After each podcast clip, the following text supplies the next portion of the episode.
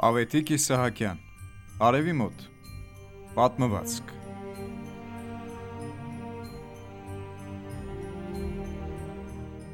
Մի որբ երեխա ցնցոտիներ հակած Կուչ էր եկել հարուստ տների պատերի տակ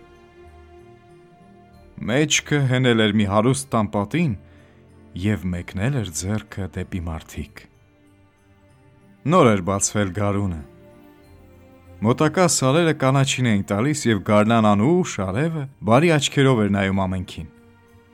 Մայթերով անցուդարձ էին անում մարդիկ։ Եվ ոչ մի մարդ չէր նայում։ Չէր ուզում նայել խեղճ ու որբ երեխային։ Երբ արևը կամած, կամած թեքվում էր մոտավոր կանաչ սարերի հետևը, սկսեց փչել մի ցուրտ քամի։ Եվ երեխան դողում էր խեղճ ու անտուն։ Ախ, Կարմիր արև։ Բարի արև։ Դու ես միայն ինձ տակասնում։ Հիմա ուր ես գնում։ Թողնում ես ինձ մենակ։ Այս ծրտին ու խավարին ես ես մայր չունեմ, ես տուն չունեմ։ Ուր գնամ։ Ում մոտ գնամ։ Վեր առ, տար ինձ քեզ այդ անուշ արև։ Լալիս էր երեխան լուր ու մունջ, եւ արցունքները գլոր գլոր սահում էին նրա գունատ երեսից։ Իսկ մարդիկ տուն էին դառնում, եւ ոչ ոք չէր լսում ու տեսնում նրան։ Ոչ ոք չէր ուզում լսել ու տեսնել նրան։ Արևը սահեց անցավ սարի մյուս կողմը եւ էլ չերևաց։ Բարի արև, Ես գիտեմ, դու գնացիր քո մոր մոտ։ Ես գիտեմ, ձեր տուն այս սարի հետևն է։ Ես կգամ քեզ մոտ։ Հիմա, հիմա։ Եվ խեղճ երեխան դողալով, հարուստ տների պատերը բռնելով, գնաց, գնաց քաղաքից դուրս ելավ։ Հասավ մոտավոր սարին, դժվար էր վերելքը։ Քարեր ու քարեր, Ոտքը դիպչում էր քարերին, խիստ ցավում, բայց նա ուշադրություն չդարձնելով բարձրանում էր անընդհատ։ Մութն իջավ եւ կանաչ սարը սևերով ծածկվեց։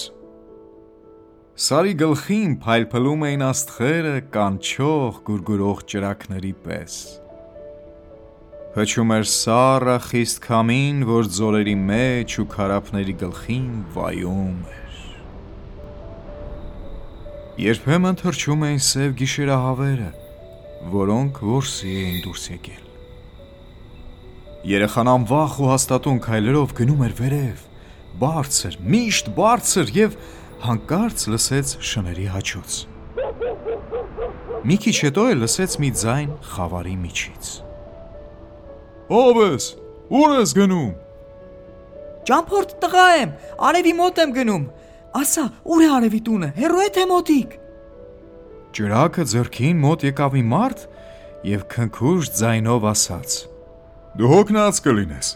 Քաղցած ու ծարավ, գնանք ինձ մոտ։ Ինչ անգութ են քո հայրն ու մայրը, որ այս մթանը քեզ ցրտի ու քամու բերանն են ցկել։ Ես հայր ու մայր չունեմ, ես որբ եմ ու անտեր։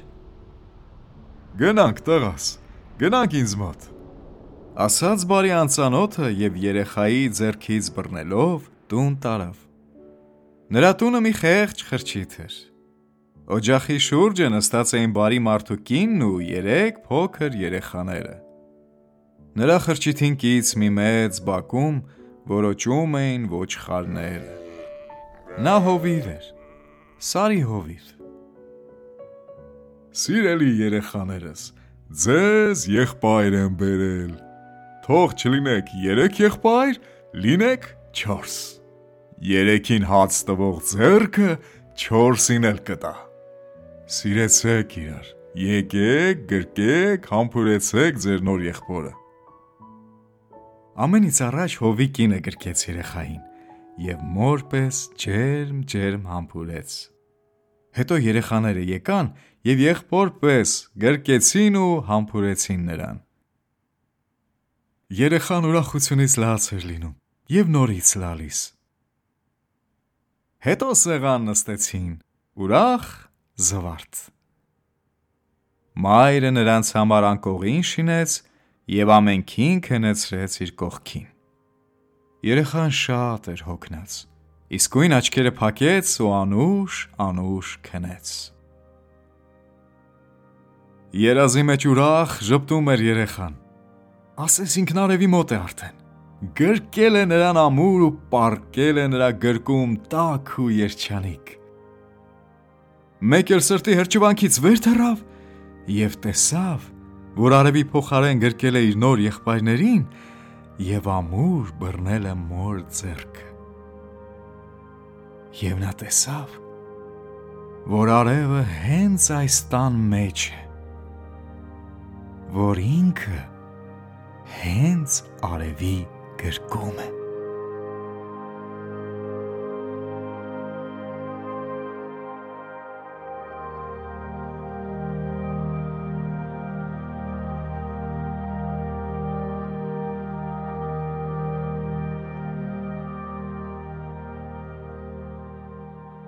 Լավն է, չէ՞ պատմվածքը։ Վստահ եմ, սիրեցիք նրան։